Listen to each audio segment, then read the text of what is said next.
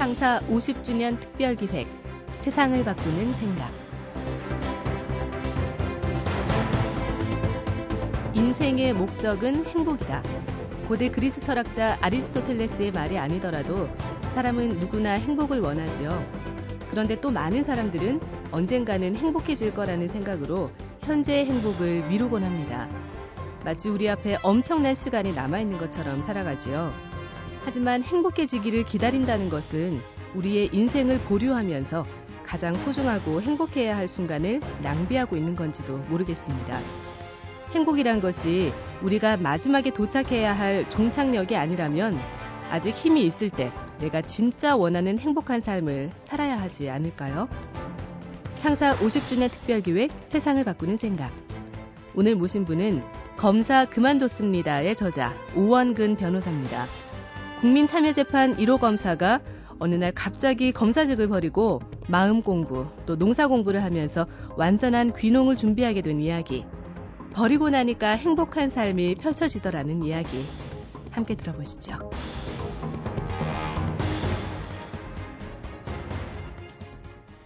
안녕하십니까. 오원근 변호사입니다. 저는 최근에 검사 그만뒀습니다. 라는 책을 냈습니다. 제목이 조금 자극적으로 느껴질 수도 있는데요. 어쨌든 검사를 그만둔 이유를 먼저 말씀드려야 할 것 같습니다. 저는 10년 조금 넘게 검사를 했습니다. 그런데 그 검사 생활이 그다지 행복하지는 않았습니다. 물론 보람 있는 일도 있었지만 검사가 정말로 제가 계속 가야 할 직업인지에 대해서는 고민이 되었습니다. 무엇보다도 저는 도시 생활이 싫었습니다. 현대 도시 문명은 콘크리트, 아스팔트로 상징이 되죠. 자꾸만 흙을 덮어갑니다. 콘크리트, 아스팔트로 덮인 곳에서는 온전한 생명이 있을 수 없습니다. 살아있는 것 같지만 그것은 불완전한 생명이라고 생각합니다. 화분 속에서 자라는 생명과 같다고 볼 수 있죠. 그런 갑갑함, 억지스러움이 저는 무척 견디기 어려웠습니다. 돈만을 최고의 가치로 하는 세태도 저에게는 자연스럽지 못했고요. 또 조직 생활도 적응하는 것이 쉽지는 않았습니다. 조직의 이익을 위해서는 개인의 고유한 가치가 어느 정도는 희생될 수밖에 없었습니다. 때론 말하고 싶어도 말을 할 수 없는 경우도 있었습니다. 그럴 때는 제 자신의 고유한 가치가 움츠러드는 것을 느꼈습니다. 저는 오래 전부터 우와 같은 도시 생활, 조직 생활에 대한 염증에서 벗어나는 돌파구를 귀농에서 찾고 있었습니다. 그래서 검사 생활을 하면서도 주말 농장을 해 왔습니다. 흙 속에서 자란 생명은 자연스럽게 변화합니다.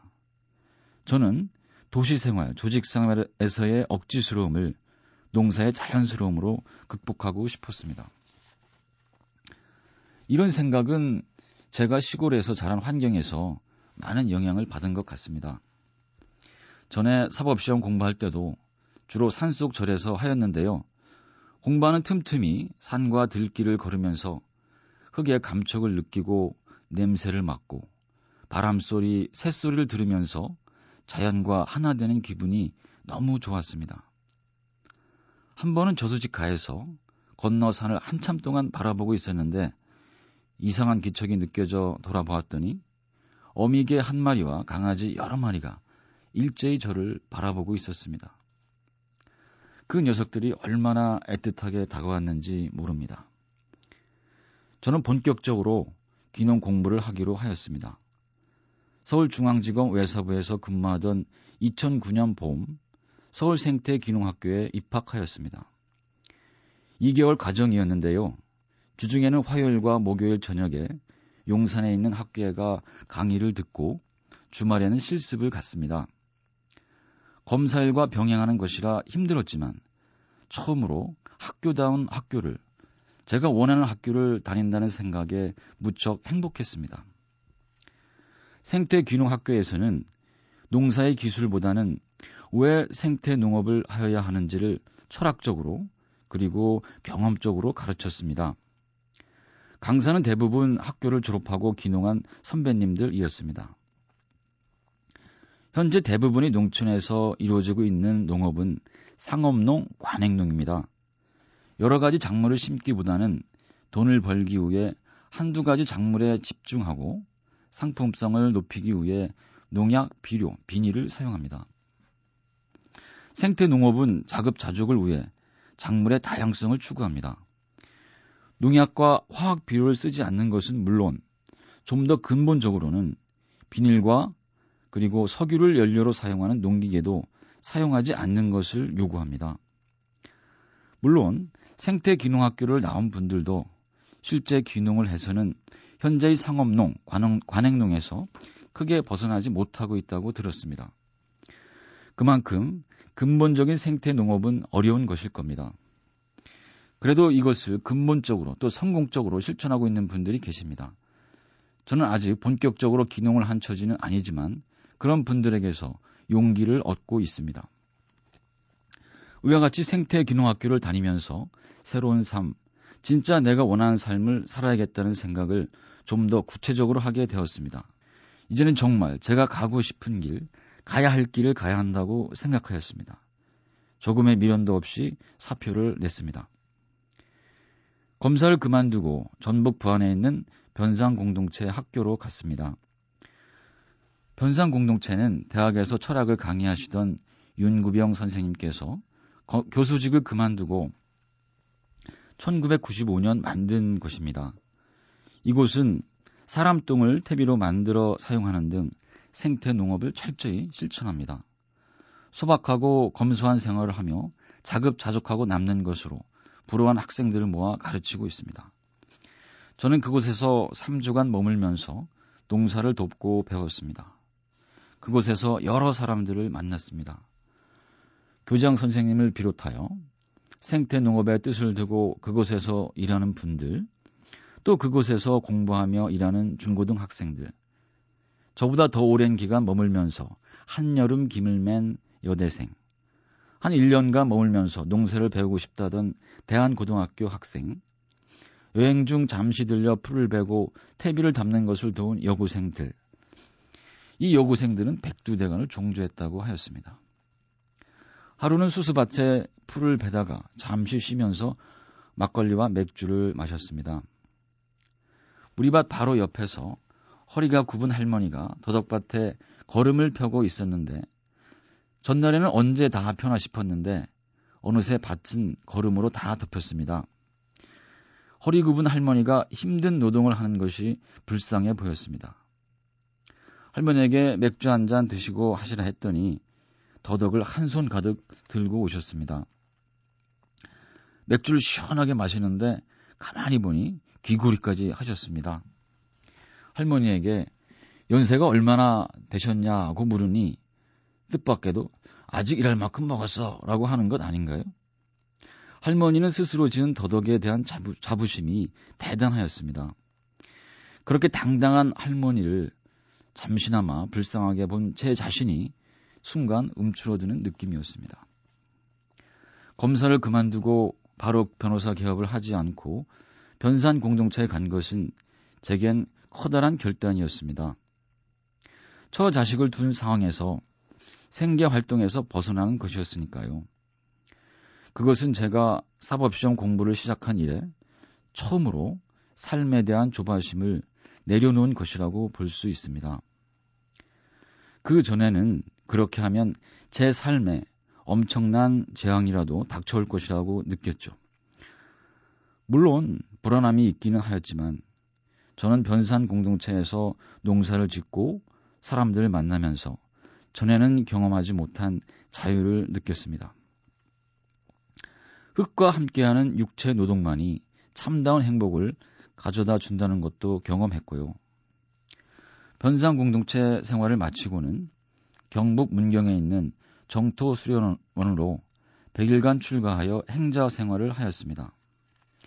전 오래전부터 불교에 관심이 많았습니다. 사법시험을 공부할 때 불교 방송에서 법륜 스님이 반야심경 강의를 하면서 말씀하신 재행 무상이 커다란 가르침으로 다가왔습니다.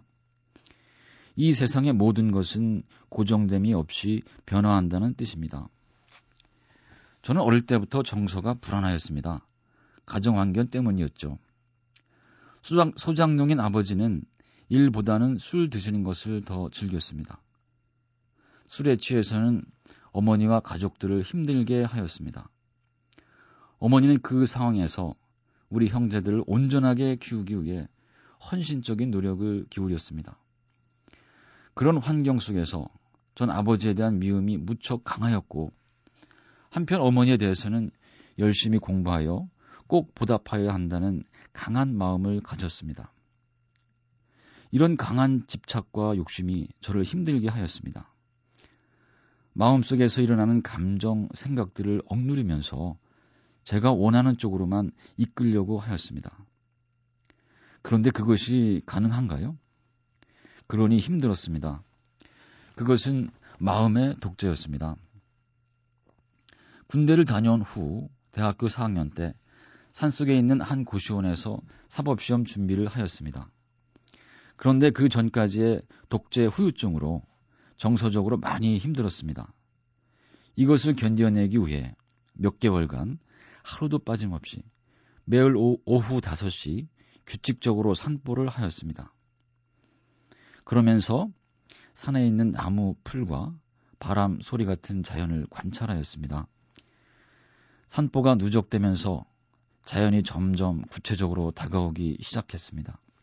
아니, 제가 점점 더 자연으로 다가가고 있었습니다. 눈이 오고 바람이 불었습니다. 해와 달이 뜨고 지기를 반복하니 봄이 왔습니다. 죽은 것만 같던 나무 껍질에서 새싹이 터져 나왔습니다. 마치 제게서 새로운 생명이 피어나는 것 같았습니다. 자연스러움의 참맛을 처음으로 경험, 경험하였습니다. 그것은 진정한 자유였습니다. 제 마음에서 민주화가 시작된 것입니다. 꼬이고 꼬였던 제 정서도 풀리기 시작했습니다. 그때부터 본격적으로 불교에 관심을 가졌습니다. 100일 출가는 3일간 만배를 하는 것부터 시작되었습니다. 어느 날 여러 행자들과 함께 유수 스님과 일문일답 시간을 가졌습니다. 제가 질문을 했죠. 자라온 환경을 말하면서 어렸을 때부터 아버지에 대한 미움이 강했고 지금까지도 계속 남아있다고 했습니다. 스님은 아버지를 미워하는 사람이 어떻게 고위 공직자로서 제대로 일을 할 수 있느냐고 했습니다. 그런 사람은 사업을 해도 잘 되지 않는다고 했습니다. 아버지에 대해 참회의 기도를 하라고 했습니다. 아버지, 내가 잘났다는 마음에 아버지를 미워하고 원망했습니다. 아버지 얼마나 힘드셨습니까? 참회합니다. 라고 스님의 말씀을 듣고 부끄러움에 얼굴이 후끈했습니다. 전 그동안 아버지에게 제가 바라는 대로 해줄 것을 은연중 강요해 왔습니다. 바라는 기준에 미치지 못하면 미워하고 무시했습니다. 스님은 저의 이런 태도가 아내와 아이들까지도 힘들게 한다고 했습니다. 스님은 아버지뿐만 아니라 아내와 아이들에게도 참회하라고 하였습니다. 모든 문제의 근원이 나 자신에 있다는 것을 처음으로 몸서리치게 깨달았습니다. 백일 출가를 마치고 시골집으로 가 아버지에게 참회의 삼배를 올렸습니다. 전 백일 출가를 통해 불교의 근본은 나를 내려놓는 것임을 알게 되었습니다. 내가 잘났다, 옳다는 마음에서 괴로움이 생깁니다. 이 마음을 내려놓지 않으면 괴로움은 다할 날이 없습니다. 이것이 제가 백일 출가에서 배운 핵심입니다. 백일 출가를 마치고 고향인 청주로 가 변호사 개업을 했습니다. 변호사, 변호사를 하면서 4, 50평의 텃밭 농사를 짓고 불교 대학에 다니고 새벽마다 108배를 하면서 나를 내려놓는 공부를 계속하고 있습니다. 앞으로 농사의 범위를 늘려가 정말로 농부가 되고 마음 살피는 공부도 꾸준히 할 생각입니다. 검사를 그만두고 정말로 제가 하고 싶은 것을 하고 내가 옳다는 생각을 내려놓, 내려놓는 공부를 하면서 제 삶은 전보다 더 훨씬 자유롭고 행복해졌습니다. 마음의 민주주의가 한층 더 성숙해진 것이죠. 다행스럽게도 제 얼굴은 더 밝아지고 있습니다.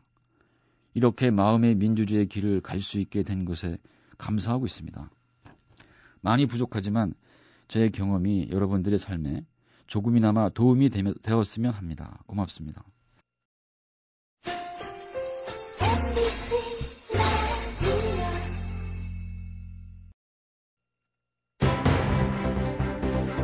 어떻게 사는 것이 과연 행복하게 잘 사는 것일까요? 오원근 변호사는 내 안의 목소리, 내면의 목소리에 귀를 기울이면서 가장 나다운 방식으로 살아가는 것이 잘 사는 것이라고 합니다.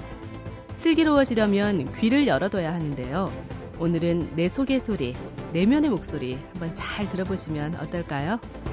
창사 50주년 특별기획 세상을 바꾸는 생각 기획 김호경, 연출 이한재, 구성 이병관, 기술 이병도, 내레이션 류수민이었습니다.